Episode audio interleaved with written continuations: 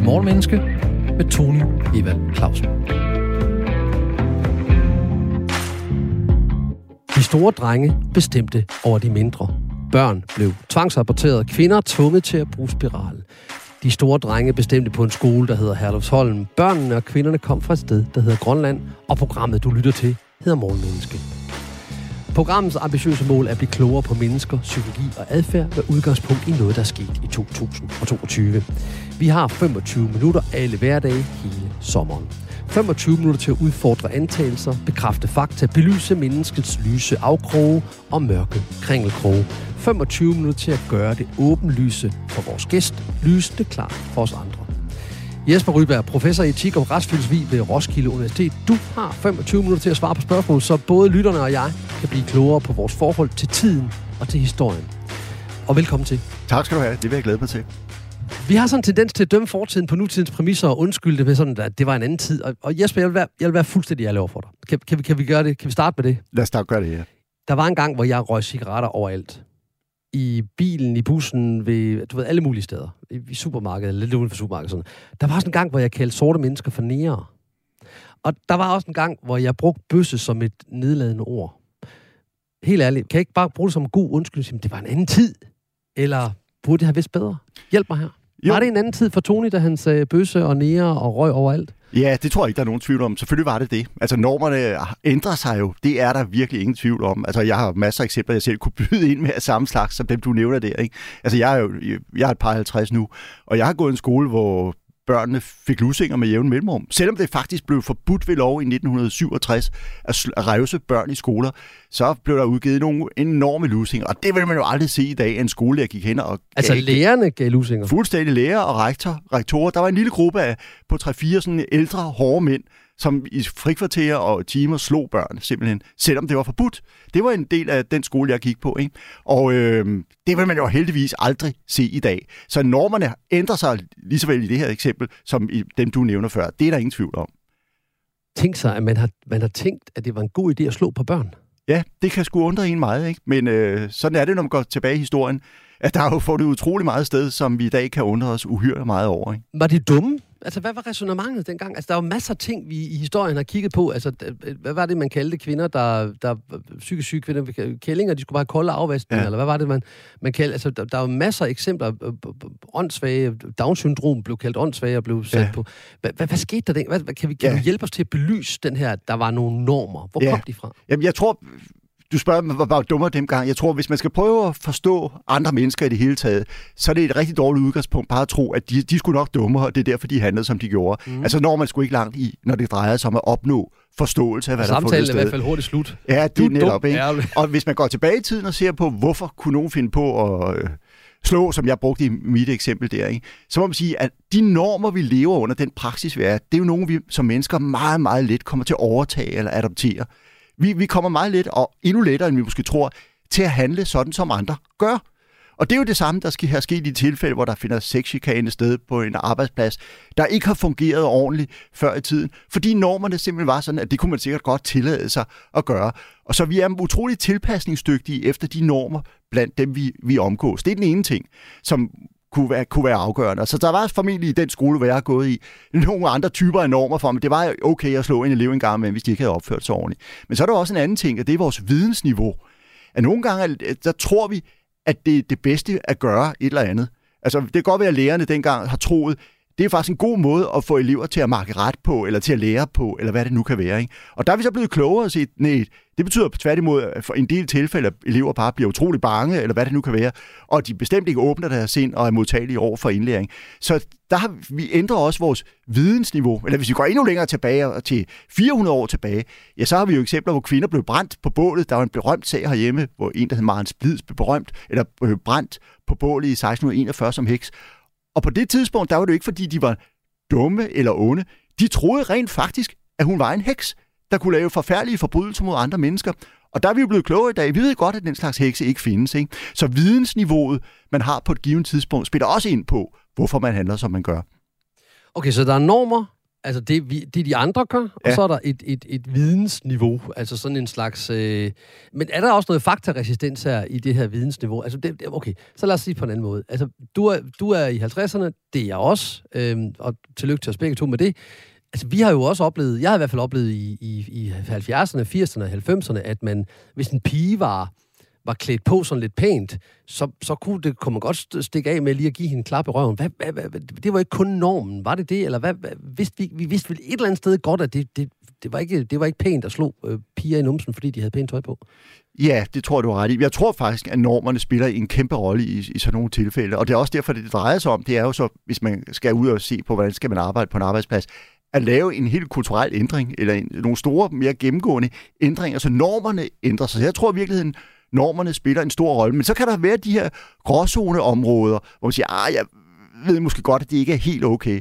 Og der må man sige, der har vi mennesker en utrolig evne til at finde på nogle undskyldninger, der gør, at vi kan opretholde vores selvbillede af, at vi i virkeligheden er okay, selvom vi måske har handlet på måder, der ikke er helt i orden. Ja, altså, det rum og, kunne det, jeg godt snakke, det, det vil jeg gerne snakke om. Ja, det der med det, selvbillede der, hjælp mig her, fordi det, det, jeg siger det jo, det var en anden tid, jeg sagde nære. Jeg holdt op med at sige det nu, fordi nu har jeg fundet ud af, at de hører, at jeg siger slave, det er ikke interessant. Jeg holdt op med at ryge, øh, jeg holdt op med at, at, at, at sige øh, bøsse om noget som i nedværdigende termer. Men hjælp os, kan vi, kan vi snakke om det her rum, hvor vi begynder sådan det selvbillede, om det var en anden tid, eller hjælp mig her. Ja, altså psykologisk kan vi sagtens snakke om det, fordi det er jo en mekanisme, som øh, og vi kender alle sammen i virkeligheden, hvis vi er tilstrækkeligt selvkritiske, eller også kigger på folk i vores omgivelser. Nemlig det her med, at vi har alle sammen lyst til, i sådan lidt enkelt forstand, kan vi sige, at være nogenlunde ordentlige mennesker.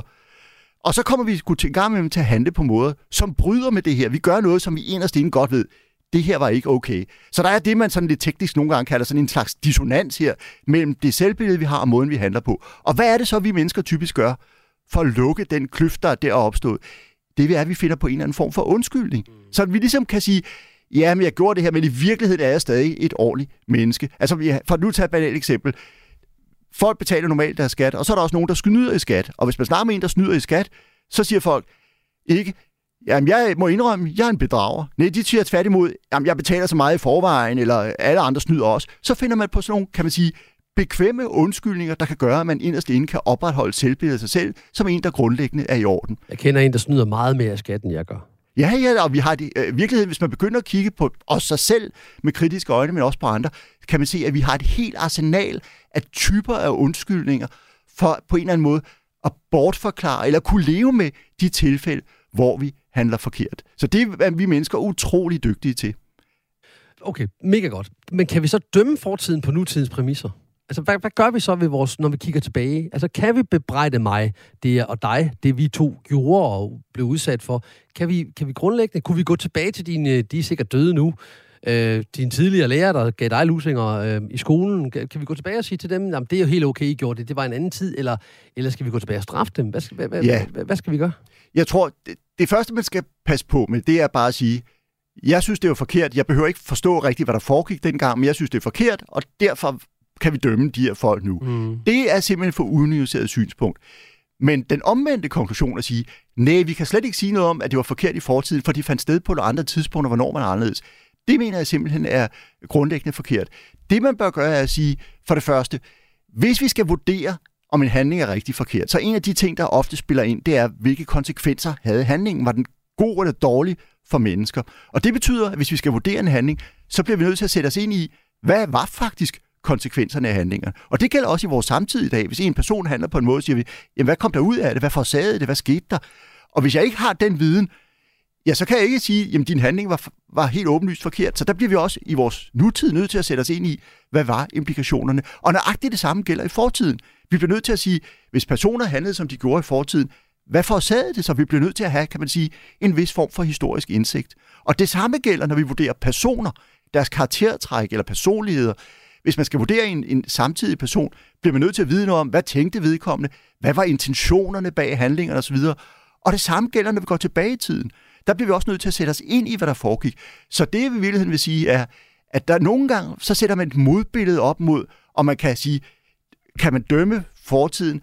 Øh, nej, det kan man ikke, nogen siger, fordi det, det er for historisk unuanceret. Så, så sidder man jo bare og tager vores perspektiv på det. Og jeg vil mm. sige, i virkeligheden, det at sætte sig ind i, hvad der foregik i fortiden, forstå handlinger, forstå motiver, det er i virkeligheden ikke i modstrid med, med en forudsætning for at kunne lave ordentlige vurderinger af, om det, der fandt sted i fortiden, var rigtigt og forkert. Så vi bliver nødt til at forstå, hvad foregik der ind i hovedet på de her skolelærer, der slog mig, da jeg gik i skole, eller hvad foregik der ind i hovedet på Christian 4. og hans samtid, da de brændte kvinder af på bålene, for at kunne vurdere, om de var onde, eller ej, om de handlede rigtigt, og om de handlede forkert. Så, det, så du, nu er du jo også, du, du ved også noget om retsfilosofi, så, så etik og retsfilosofi, så du kan godt, så, så du har lige gjort den sådan klar, det er konsekvenserne. Hvis de var, var de vidne om de konsekvenser, de ville få, hvis de var uvidende om det, så er det en familieomstændighed. Er det det, jeg hørte dig sige? Øh, ja, det, sådan vil det, det, det kunne det sagtens være, ikke? Ja. Hvis, fordi man også kigger på intentionen? Ja, det kunne det være. Hvis det, hvis det man er interesseret i at vurdere, og det tror jeg er en vigtig skældning mellem, om en handling er rigtig og forkert, om en person er et godt eller et ondt menneske. Det er virkelig to ting, som vi meget ofte kommer til at blande meget sammen. Mm. Og for eksempel, hvis vi tager det eksempel, vi snakkede om før, med hende, den stakkels kvinde, der hed Maren Splid, som blev brændt på bålet under Christian 4. i 1641, der kan det jo godt være, at vi på den ene side må sige, handlingen, de udførte, at brænde en kvinde på et bål, var forkert. Den stakkels kvinde, hendes familie osv. har jo virkelig lidt under det her. Det havde mildest talt dårlige konsekvenser. Men det er ikke det samme som, at dem, der gjorde det nødvendigvis, var onde mennesker. Fordi hvis de troede, at hun virkelig var en meget ond person, der forårsagede alvorlige kriminalitet mod andre mennesker osv., så gjorde de det måske ud fra et måske i sidste ende ud fra et godt motiv. Mm. Så derfor kan man godt skelne mellem, om handlingen er rigtig forkert, og om de personer, der udførte den, gjorde det af dårlige eller ikke dårlige motiver, om de er onde eller ikke var onde, om man sådan lidt populært sagt. Så hvis vi lige tager den over til noget, der, der også var aktuelt her i forsommeren, nemlig hele den her måde, som Herlufsholm og deres øh, præfektordner, og hvordan de store drenge jo bestemte over de mindre drenge, og de store piger over de mindre øh, piger, og kunne, kunne straffe dem og sådan noget. Hvordan skal vi forholde os til det? Jeg er med på, hvordan vi har forholdt os til det. Men sådan derfra, hvor du sidder, hvordan burde vi forholde os til hele Herlufsholms problematik, når det der kom frem der? Ja, for det første er i forlængelse af det, jeg lige sagde. Ja. Jeg tror ikke, at man skal sige, det er fundet sted i for år tilbage. Derfor var der ikke noget problem. Altså, vi kan sagtens hmm. i forlængelse af det, jeg sagde, sige, nogle af de handlinger, der er fundet sted, hvor folk, elever til synligheden har været udsat for nogle former for overgreb eller vold, eller hvad der har været, de var selvfølgelig forkerte. Det var forkert at slå en person for 20 år siden også. Det er der ikke nogen tvivl om. Så kan man sige, viser det så, at de var onde, dem der gjorde det? Det er jo straks et langt mere kompliceret spørgsmål. Der bliver vi nødt til at vide noget om, om det var en del af normen, om de, om hvad deres motiver var og så videre. Øhm. Ja, noget af det var jo, altså noget af det var jo tradition. Altså, ja, ja. Det er i hvert fald det, jeg har lavet mig fortælle. Altså noget af det, det, det er jo sådan, man gjorde det. Man ja. ordnede det med, at, at de store drenge i, Altså, nu, ja, det er jo meget svært at finde ud af, hvad kilderne her, hvor, hvor troværdige alle kilderne er. Hvis vi skal tage, hvis vi skal tage nogle af de sådan lidt mere afbalancerede kilder, så er det sådan noget med, jamen, de her store drenge, de styrede de her sovesale i, i samarbejde med en lærer. Og de kunne så nedlægge, de kunne straffe nogle af de her med, nogle af de her, øh, deres medkollegaer, hvad hedder sådan noget, øh, skolekammerater, som var yngre end dem selv. Og nogle gange så gik det over, over stregen, hvor de blev smurt ind i øh, øh, øh alt muligt ost, og blev slået, og deres, øh, de skulle redde senge, og de skulle gøre alt muligt andet. Hvordan forholder vi os til det i dag? Ja, men som sagt, jeg tror, at man må sige, at de handlinger, de var sgu forkerte. Det, det tror jeg ikke, der er nogen tvivl Og så næste spørgsmål, hvad skal man så sige til dem, der har begået det? Mm. Og det er jo straks et andet spørgsmål, hvordan vi skal reagere på det i dag. Altså, om man skal straffe folk eller ej. Det er jo et helt andet spørgsmål, fordi et rimeligt perspektiv på det med straf, det er jo at sige, hvad er, der, hvad er hensigtsmæssigt at gøre? Hvad kommer der noget godt ud af at gøre? Og der kan jo godt være en del tilfælde, hvor man sige, de handlinger, der blev begået her, var faktisk forkerte. Om personerne var underleg, kan vi så tage stilling til, men det er ikke specielt hensigtsmæssigt at gå i gang med at straffe nu. I nogle tilfælde er det måske ikke særlig hensigtsmæssigt. I andre tilfælde kan det godt være hensigtsmæssigt at straffe, men det er bare grund til at understrege, det er at sige, måden vi reagerer på i dag, det er i sig selv et selvstændigt spørgsmål, som man kan lægge oveni. Det er ikke bare en, en simpel følge af, at hvis man har handlet forkert på et tidspunkt, så skal man også have en straf. Vi bliver også nødt til at tænke over, hvad er formålet med at straffe, og er det rimeligt at gøre det eller ej i de her typer af situationer.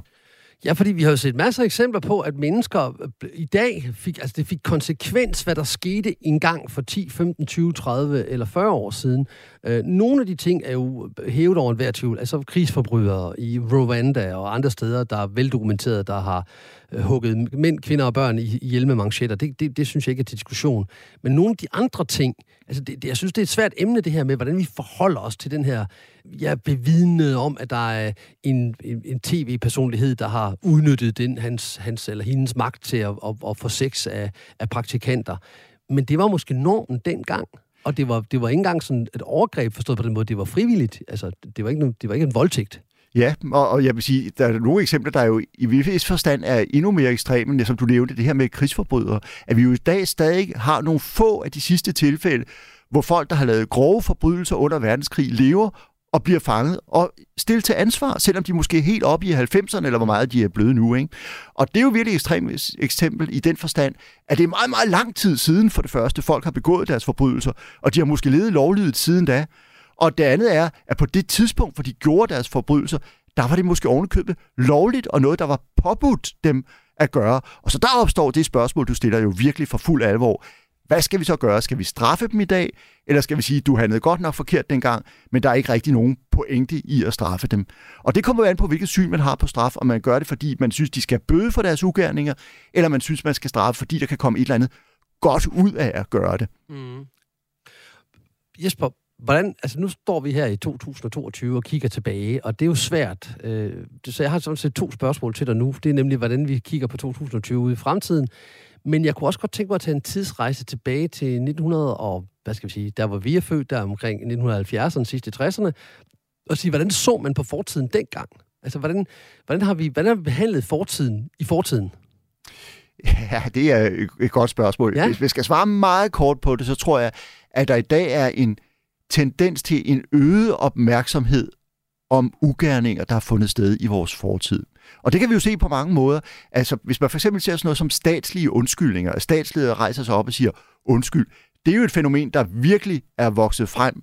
Det har, der er mange tidlige eksempler på det, men det er jo virkelig vokset frem i løbet af de sidste 10-20 år, at statsledere fra lande går stille og siger, siger, der handlede vi forkert, det burde vi ikke have gjort, det vi gjorde for 50 år siden, nogle gange ovenkøbet flere hundrede år siden, det var faktisk forkert. Og det er jo en opmærksomhed på et statsligt niveau om fortidige ugerninger, som som sagt er, er vokset utrolig meget. Så det er et eksempel på, at der, jeg tror, at der er en højere grad sådan, er opmærksom på de måder, man tidligere handlede forkert på i dag, end der måske var tidligere.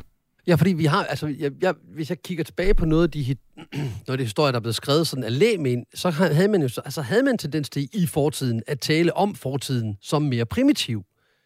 Øhm, og, og det oplever jeg faktisk også lidt nu, at, at man sådan, ah, men det var, der, var, der vidste man ikke bedre, og det, det var primitivt. Var det primi, mere primitivt i fortiden? Ja, altså når det drejer sig om vores historie, så er det, man altid skal tænke sig, det er, at man bliver nødt til at vide, at hvis man vil forstå det, så bliver man nødt til at sætte sig ind i, hvad der er foregået. Mm. Og, hvis man, og det er så let, og som vi også snakkede om tidligere, at sige, folk var bare dumme, eller de var primitive, eller hvad det er, man bruger, om dem, der lever under andre normer under en anden kultur osv. Og det er, som jeg sagde, sjældent den bedste måde at, at få forklaringer frem i lyset på.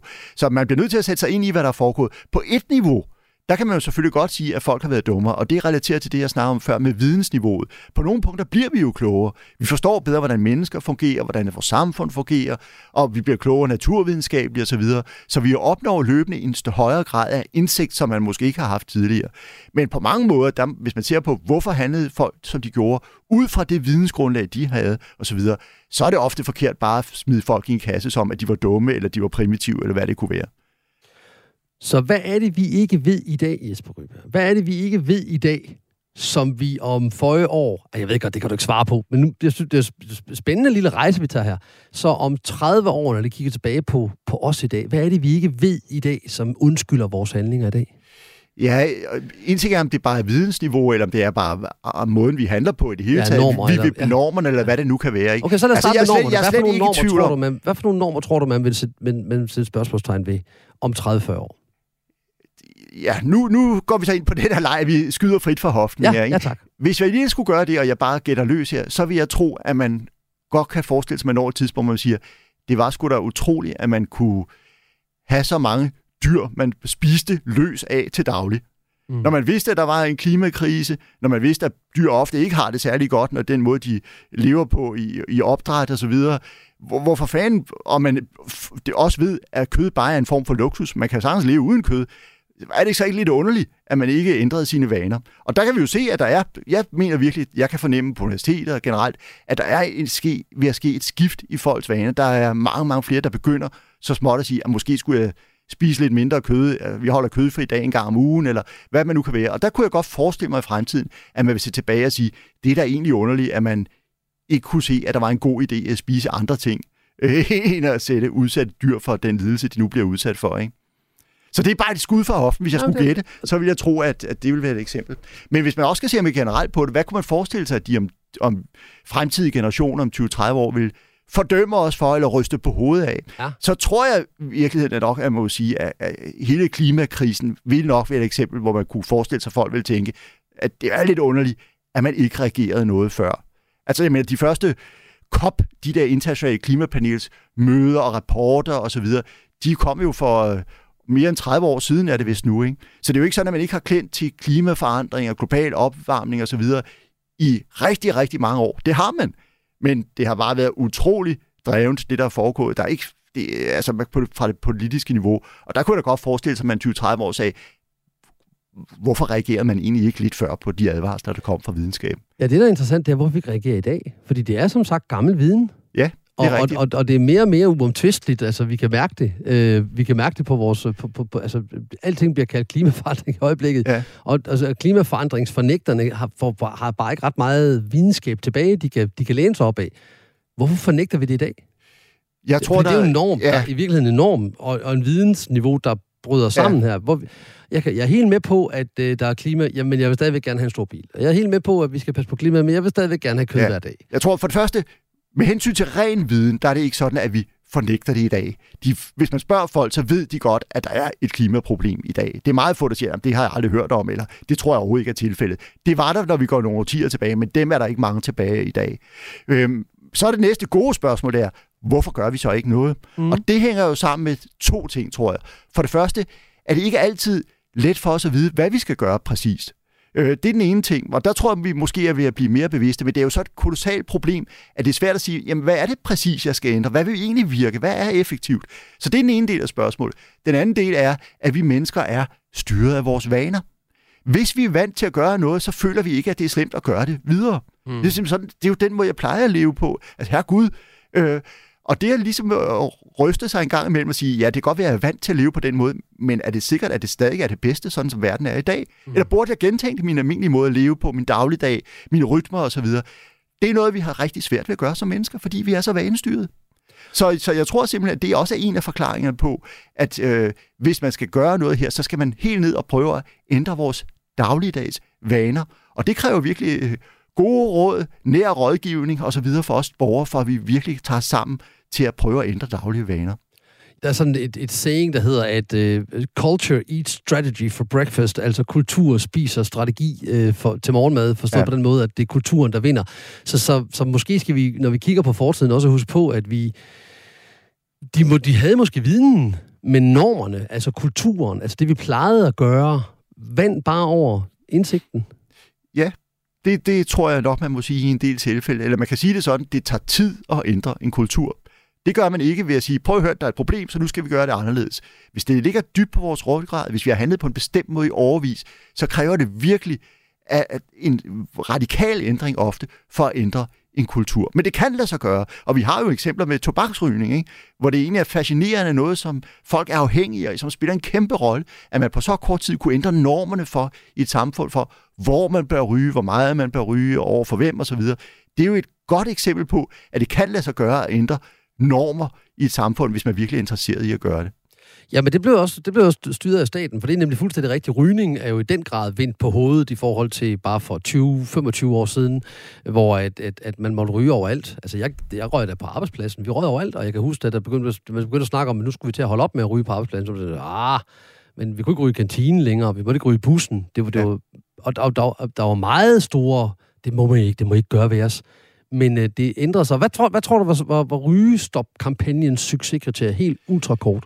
Ja, jeg tror, der er mange... Hvis man skal ændre en kultur, er der rigtig mange måder at gøre det på. Det kan være, at man skal have lov, rådgivning og ansporinger på forskellige måder. Jeg tror virkelig, det korte svar er, at man skal sætte ind på en hel række områder, hvis man skal ændre en kultur. Det er ikke nok med en forklaring, det er ikke nok med en bøde. Det kræver virkelig mere gennemgribende ændring at ændre en kultur. Og viden er ikke nok. Der skal også være nogle følelser i spil. Ja, der, vi skal, det vil vi skal ind og røre ved følelserne. Netop. Følelserne er jo i virkeligheden meget ofte drivkraften bag meget menneskelig handling. Således formidlet og forhåbentlig beriget gik vi sammen på efterforskning i vores forhold til tiden og historien. Tak til vores meget duelige, driftige og dynamiske gæst, Jesper Ryberg, professor i etik og retsfilosofi ved Roskilde Universitet. Tak fordi du gerne være med, Jesper. Selv tak. Det var mega sjovt at gå på sådan en historisk rejse med dig. Af hjertet og hjernen tak, både fra lytterne og fra jeg. Du kan høre meget mere Morgenmenneske på Radio 4-appen, som er lavet kun til dig, eller der, hvor du henter dine podcasts. Programmet er produceret af Only Human Media. Jeg hedder Tony Eva Clausen, og det bliver jeg ved med en tid endnu. Vi høres ved.